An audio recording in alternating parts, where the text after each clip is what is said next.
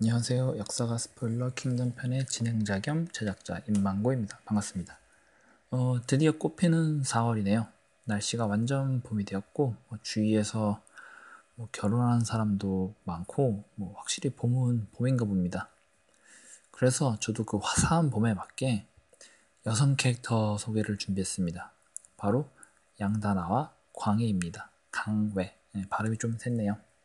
아무튼 킹덤에서 여자 캐릭터 하면 뭐 하려초, 강외, 양단화 뭐 정도를 꼽을 수가 있는데요. 뭐 이중 하려초는 아예 가상의 인물이라서 소개할 수가 없고요. 그 이름부터 하려초는 좀 가상처럼 생기지 않았나요?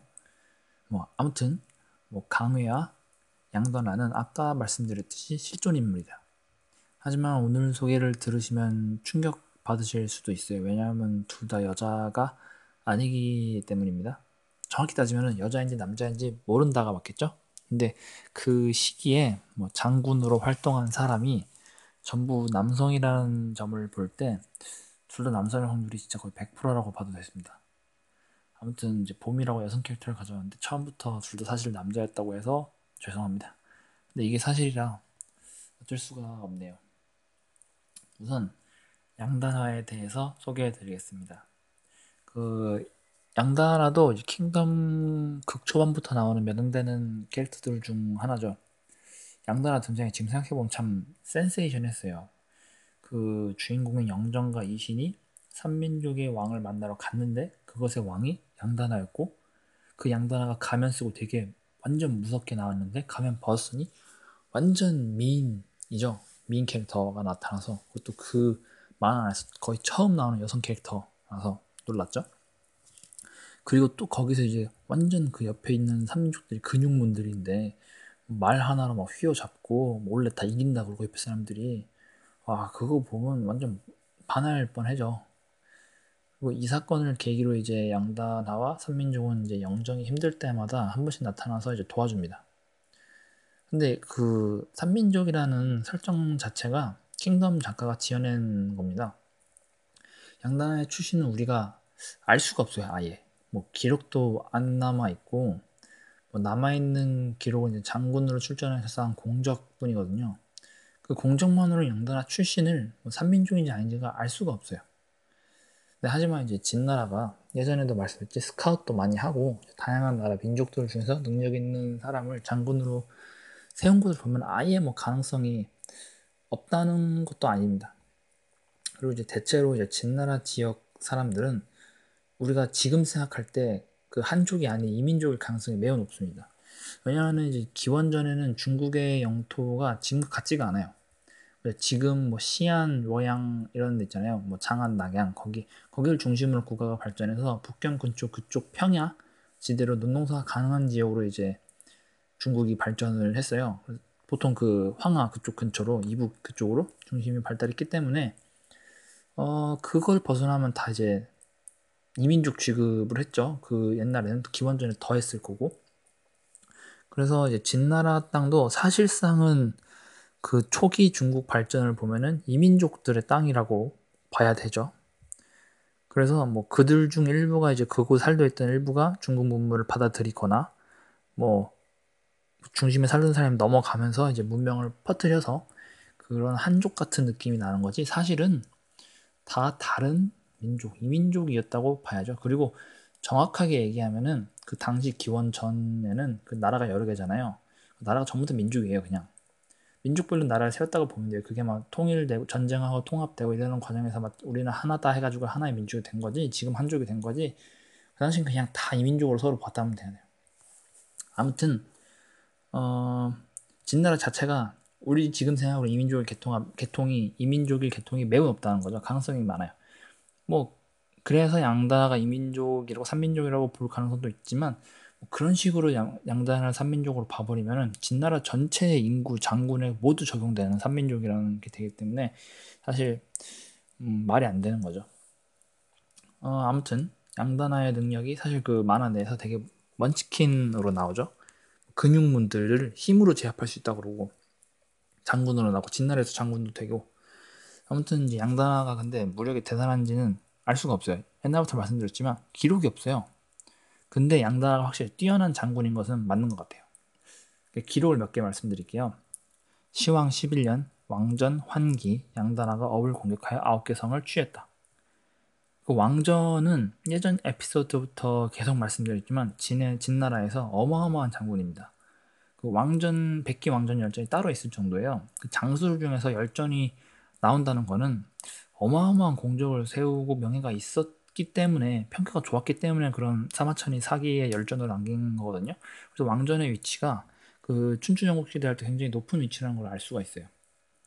그런 왕전과 함께 출전을 했다는 것 자체가 대단한 거죠. 그 물론 이제 그 뒤로 기록이 왕전이 어디를 공격해서 뭐 이런 거 돼 있긴 하지만 양다나가 그 왕전과 같이 나란히 나올 수 있다는 게 장군으로서 진나라에서 위치가 어느 정도 있었다는 걸 알 수가 있고요. 또 다른 기록을 보면 시왕 18년 왕전 양다나 강회가 조나르를 공격했고 양다나는 군사를 거느리고 한단성을 포위했다고 나옵니다. 역시 이번에도 그 왕전과 같이 나란히 이름을 올려요. 뭐 이런 기록들로 볼 때 오히려 양다나가 킹덤 내에서 왕전 밑에 그 부하로 설정되지 않은 게 전 좀 신기한 것 같아요. 그 중요한 순간에서는 기록마다 왕전과 함께 다 나오는데 이상하게 설정은 뜬금없는 삼민족이거든요. 그래서 이제 제가 생각한 중요한 거는 이제 앞으로 만화에서 왕전과의 관계를 어떻게 그릴지가 굉장히 궁금합니다. 그 왕전은 킹덤 내에서 자기 나라를 갖고 싶어 하고 뭐 그런 사람이기 때문에 뭔가 부하들을 얻으려고 하는 모습 이게 이런 계속 보이거든요. 그런 모습 전쟁할 때마다 뭐 이런 설정이 양다나와 어떤 관계를 맺지 않을까? 왜냐면은 중요할 때마다 양다나가 양다나와 같이 나오니까 그래서 이번 전투 이번 이번에 왕전하고 양다나가 같이 나가서 이제 출전을 한 상태잖아요. 전투를 하려고 그래서 제 기억으로는 만화에서 지금 처음 보는 것 같은데 둘이서 양다나랑 왕전이 이 전쟁을 통해서 둘이 어떤 관계를 맺고 그래야지 그 뒤에 또 같이 전쟁을 나갈 거니까 그렇기 때문에 뭔가 어, 이번 전쟁이 굉장히 중요하다고 생각합니다. 이 만화에서. 그래서 만화의 방향성을 잡겠죠. 약간 양다나 왕전. 왜냐면 장군들이 그래도 좀 필요하니까. 어, 양다나 이야기는 이쯤에서 그만하고요. 강회 이야기를 해보겠습니다. 아까 시왕 18년 이야기할 때 강회 등장한 거 기억하시죠? 그 시왕 18년 강회는 왕전 양다나와 함께 조나라를 토벌합니다. 이 시는 나오진 않아요. 주인공인데 말이죠. 아무튼 이렇게 강해는 장군으로 성장을 해요. 만화에서도 강해는 장군을 목표로 하는데 말이죠. 뭐 치유로서의 길, 복수의 길을 끝낸 강해가 뭐 새로운 목표로 장군을 꿈꿉니다. 그 강해 처음 등장하실 때 기억하실 텐데 그 어마어마한 칼 실력으로 막 전쟁에서 막 동료들 구해주고 장난 아니거든요. 그 머리도 좋게 나와가지고 비신대에서는 그 하류초원 하고 전까지 참모 역할도 꽤 했었고요. 그, 그리고 동생 복수라고 이제 돌아와서 이제 부장으로서 열심히 하고 있는데 강해가 강해가 치유를 위한 훈련을 했다는 설정, 뭐 여자라는 설정 모두 거짓말이죠. 정확히는 알 수가 없긴 하지만 또 강해에 대한 기록 양다나보다 없어서 더 알 수가 없어요. 이신보다 또 없으려나? 이신만큼 하려나? 아무튼 그 정도가 단데 작가가 그래서 이제 상상의 나라를 좀 펼치는 것 같습니다. 아무튼 아까 말했던 먼치킨 설정이 잡힌 강해는 어, 장군이 돼요. 아까 그 시황 18년처럼 장군이 되는데 어, 사실 왕전하고 같이 이렇게 나란히 언급되는 것처럼 강해도 이미 그 당시에는 되게 대단한 장군이었다는 거죠. 그리고 여기서 활약이 끝나는 게 아니에요. 1년 뒤 시황 19년에 왕전과 강해는 조나라의 동양 등을 모두 평정하고 조망 천을 강해가 사로잡았다. 그리고 군대를 이끌고 연나라를 공격했다.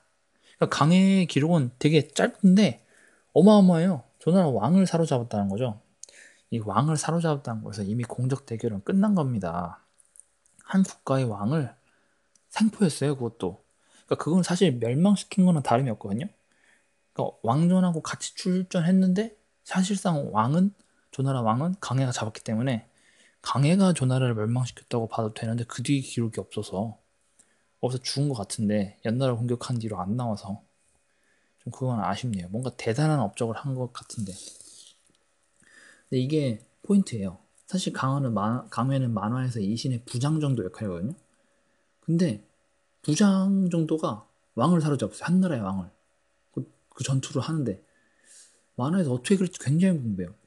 이신은 사실 이때 뭐 하는지 정확히 잘 모르거든요. 조나라를 공격한 것 같긴 한데 그뒤 연나라를 공격한 것 같긴 한데 뭔가를 했다는 설정이 딱히 그렇게 막 두드러지지가 않아요. 강회에 비하면 부장인데 광해가 그래서 음, 뭔가 이신과 강회의 이런 관계 설정이 향후 몇 년 안에 바뀌어야 된다고 저는 생각을 해요.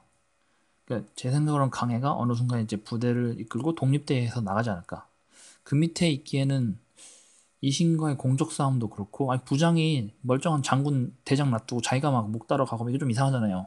그래서 뭔가 따로 장군을 목표로 분리되어서 뭐 이신과 경쟁하고 강회, 이신, 옥분, 목념이 그 만화에서 6대 장군을 노리는 형태로 뭔가 젊은 장군들이 하는 그런 형태로 진행이 될 것 같습니다. 어, 오늘은 이제 양다나 강회에 대해서 알아봤는데요. 봄같이 뭐꽃 같은 여성 캐릭터들로 구성했습니다. 물론 그 사람들이 실제로는 남자였지만요. 그래도 우리는 이제 만화의 이미지로 여성 캐릭터를 생각하기 때문에 봄 같은 기운으로 맞출 수 있습니다. 오늘은 생각보다 분량이 이렇게 그렇게 막 많이 나온 것도 아닌데 아무튼 두 명으로 했는데 많이 안 나와서 조금 아쉽긴 한데 강렬한 양다나 얼굴을 생각하면서 용서해 주세요. 뭐 들어주셔서 감사합니다. 다음 주에도 재밌는 인물 소개로 찾아뵙겠습니다. 감사합니다.